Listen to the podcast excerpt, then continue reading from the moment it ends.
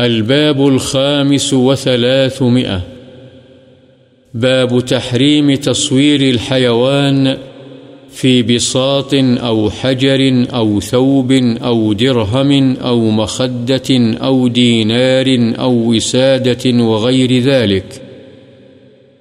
وتحريم اتخاذ الصور في حائط وسقف وستر وعمامة وثوب ونحوها. والأمر بإتلاف الصورة. بستر، پتھر، کپڑے، درہم و دینار اور تکیے وغیرہ پر جاندار کی تصویر بنانے کی ممانعت۔ اسی طرح دیوار، پردے، پگڑی اور کپڑے وغیرہ پر تصویر بنانے کی حرمت اور تصویروں کو ضائع کرنے کا حکم۔ عن ابن عمر رضي الله عنهما أن رسول الله صلى الله عليه وسلم قال إن الذين يصنعون هذه الصور يعذبون يوم القيامة يقال لهم أحيوا ما خلقتم متفق عليه حضرت ابن عمر رضی اللہ عنہما سے روایت ہے رسول اللہ صلی اللہ علیہ وسلم نے فرمایا، بے شک وہ لوگ جو یہ تصویریں بناتے ہیں، قیامت کے دن ان کو عذاب دیا جائے گا اور ان سے کہا جائے گا، تم نے جو تصویریں بنائی تھیں، ان کو زندہ کرو۔ یعنی ان میں روح ڈالو، بخاری و مسلم۔ وعن عائشة رضي الله عنها قالت قدم رسول الله صلى الله عليه وسلم من سفر، وقد سترت سهوة لي بقرام فيه تماثيل، فلما رآه رسول الله صلى الله عليه وسلم تلون وجهه وقال يا عائشة أشد الناس عذابا عند الله يوم القيامة الذين يضاهون بخلق الله. قالت، فقطعناه، فجعلنا منه وسادة أو وسادتين. متفق عليه.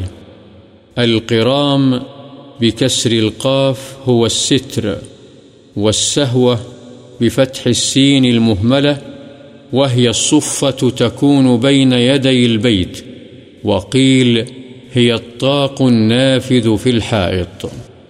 حضرت عائشہ رضی اللہ عنہا سے روایت ہے کہ رسول اللہ صلی اللہ علیہ وسلم ایک سفر سے تشریف لائے اور میں نے گھر کی ڈیوڑی یا طاقچے پر ایک پردہ ڈالا ہوا تھا، جس میں تصویریں تھیں۔ چنانچہ جب اسے رسول اللہ صلی اللہ علیہ وسلم نے دیکھا تو آپ کے چہرے کا رنگ بدل گیا اور فرمایا، اے عائشہ، قیامت والے دن اللہ کے ہاں سب سے زیادہ سخت عذاب ان لوگوں کو ہوگا جو اللہ کی پیدا کی ہوئی چیزوں میں اس کی نقل اتارتے ہیں۔ حضرت عائشہ رضی اللہ عنہ فرماتی ہیں، چنانچہ ہم نے اس پردے کو کاٹ دیا اور اس سے ایک یا دو تکیے بنا لیے، بخاری و مسلم۔ وعن ابن عباس رضي الله عنهما قال، سمعت رسول الله صلى الله عليه وسلم يقول كل مصور في النار۔ يجعل له بكل صورة صورها نفس فيعذبه في جهنم. قال ابن عباس، فإن كنت لا بد فاعلا فاصنع الشجر وما لا روح فيه. متفق عليه.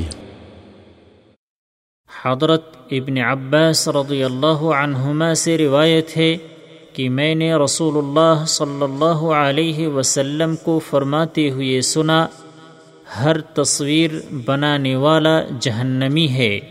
اس کی ہر تصویر کے بدلے میں جو اس نے بنائی ہوگی، ایک شخص بنایا جائے گا جو اسے جہنم میں عذاب دے گا۔ حضرت ابن عباس رضی اللہ عنہما نے فرمایا، چنانچہ اگر تم نے تصویر ضرور ہی بنانی ہو تو درخت کی اور ایسی چیز کی تصویر بناؤ جس میں روح نہ ہو، بخاری و مسلم۔ وعنه رضي الله عنه قال، سمعت رسول الله صلى الله عليه وسلم يقول من صور صورة في الدنيا كلف أن ينفخ فيها الروح يوم القيامة وليس بنافخ. متفق عليه. حضرت ابن عباس رضی اللہ عنہما ہی سے روایت ہے کہ میں نے رسول اللہ صلی اللہ علیہ وسلم کو فرماتے ہوئے سنا، جس نے دنیا میں کوئی تصویر بنائی، اسے قیامت والے دن مجبور کیا جائے گا کہ وہ اس میں روح پھونکے، جبکہ وہ روح پھونکنے پر قادر نہیں ہوگا۔ بخاری و مسلم۔ وعن ابن مسعود رضي الله عنه قال، سمعت رسول الله صلى الله عليه وسلم يقول إن أشد الناس عذابا يوم القيامة المصورون. متفق عليه حضرت ابن مسعود رضی اللہ عنہ سے روایت ہے کہ میں نے رسول اللہ صلی اللہ علیہ وسلم کو فرماتے ہوئے سنا، قیامت والے دن سب سے زیادہ سخت عذاب میں مبتلا تصویر بنانے والے ہوں گے۔ بخاری و مسلم۔ وعن أبي هريرة رضي الله عنه قال سمعت رسول الله صلى الله عليه وسلم يقول قال الله تعالى ومن أظلم ممن ذهب يخلق كخلقي فليخلقوا ذرة أو ليخلقوا حبة أو ليخلقوا شعيرة متفق عليه حضرت ابو حریرہ رضی اللہ عنہ سے روایت ہے کہ میں نے رسول اللہ صلی اللہ علیہ وسلم سے سنا، آپ صلی اللہ علیہ وسلم فرماتے تھے، اللہ تعالی فرماتا ہے، ان لوگوں سے بڑا غالم کون ہے جو میرے پیدا کرنے کی طرح پیدا کرنے لگتے ہیں۔ انہیں چاہیے کہ وہ ایک ذرہ یا چونٹی ہی پیدا کر دکھائیں، یا کسی غلے کا ایک دانہ پیدا کر دیں، یا ایک جو ہی پیدا کر دیں۔ بخاری و مسلم۔ وعن أبي طلحة رضي الله عنه أن رسول الله صلى الله عليه وسلم قال، لا تدخل الملائكة بيتا فيه كلب ولا صورة۔ متفق عليه حضرت ابو طلحہ رضی اللہ عنہ سے روایت ہے بے شک رسول اللہ صلی اللہ علیہ وسلم نے فرمایا فرشتے اس گھر میں داخل نہیں ہوتے جس میں کوئی کتا یا تصویر ہو۔ بخاری و مسلم۔ وعن ابن عمر رضي الله عنه قال وعد رسول الله صلى الله عليه وسلم جبريل أن يأتيه فراث عليه حتى اشتد على رسول الله صلى الله عليه وسلم فخرج فلقيه جبريل فشكى إليه فقال فقال إنا لا ندخل بيتا فيه كلب ولا صورة. رواه البخاري. راث أبطأ وهو بالثاء المثلثة. حضرت ابن عمر رضی اللہ عنہما بیان فرماتے ہیں کہ حضرت جبریل علیہ السلام نے ایک مرتبہ رسول اللہ صلی اللہ علیہ وسلم کے پاس حاضر ہونے کا وعدہ کیا، لیکن انہوں نے آنے میں تأخیر کر دی۔ حتیٰ کہ یہ انتظار رسول اللہ صلی اللہ علیہ وسلم پر نہایت گراں گزرا۔ بالآخر آپ باہر تشریف لائے تو آپ کو جبریل ملے۔ آپ نے ان سے دیر سے آنے کی شکایت کی تو جبریل نے فرمایا، ہم اس گھر میں داخل نہیں ہوتے جس میں کوئی کتا یا تصویر ہو۔ بخاری۔ وعن عائشة رضي الله عنها قالت واعد رسول الله صلى الله عليه وسلم جبريل عليه السلام في ساعة أن يأتيه فجاءت تلك الساعة ولم يأته قالت وكان بيده عصا. فطرحها من يده وهو يقول ما يخلف الله وعده ولا رسله. ثم التفت فإذا جروا كلب تحت سريره. فقال متى دخل هذا الكلب فقلت والله ما دريت به، فأمر به فأخرج، فجاءه جبريل عليه السلام، فقال رسول الله صلى الله عليه وسلم وعدتني فجلست لك ولم تأتني.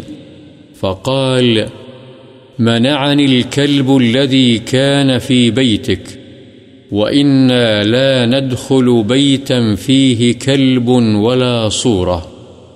رواه مسلم. حضرت عائشہ رضی اللہ عنہا سے روایت ہے کہ حضرت جبریل نے رسول اللہ صلی اللہ علیہ وسلم سے کسی ایک گھڑی میں آپ کے پاس حاضر ہونے کا وعدہ کیا۔ چنانچہ وہ گھڑی تو آ گئی، لیکن جبریل نہ آئے۔ حضرت عائشہ فرماتی ہیں، اور آپ کے ہاتھ میں ایک لاٹھی تھی۔ آپ نے اسے اپنے ہاتھ سے پھینک دیا، اور آپ کی زبان مبارک پر یہ الفاظ تھے۔ اللہ تعالی اپنے وعدے کے خلاف نہیں کرتا، اور نہ اس کے رسول۔ پھر آپ نے نظر دوڑائی تو دیکھا کہ آپ کی چارپائی کے نیچے ایک کتے کا بچہ ہے۔ آپ صلی اللہ علیہ وسلم نے فرمایا، یہ کتا کب اندر گھس آیا ہے؟ حضرت عائشہ فرماتی ہیں، میں نے کہا، اللہ کی قسم، مجھے تو اس کا پتہ نہیں۔ چنانچہ آپ نے اس کی بابت حکم دیا اور اسے باہر نکالا گیا۔ تو اس کے بعد حضرت جبریل علیہ السلام آئے تو رسول اللہ صلی اللہ علیہ وسلم نے فرمایا، تم نے مجھ سے وعدہ کیا تھا، میں تمہارے لیے بیٹھا رہا، لیکن تم آئے نہیں۔ جبریل علیہ السلام نے عرض کیا، مجھے اس کتے نے رو کے رکھا جو آپ کے گھر میں تھا۔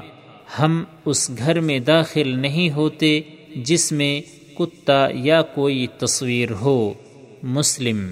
علی علی بن ابی طالب رضی اللہ عنہ ألا أبعثك على ما بعثني عليه رسول الله صلى الله عليه وسلم ألا تدع صورة إلا طمستها، ولا قبرا مشرفا إلا سويته رواه مسلم.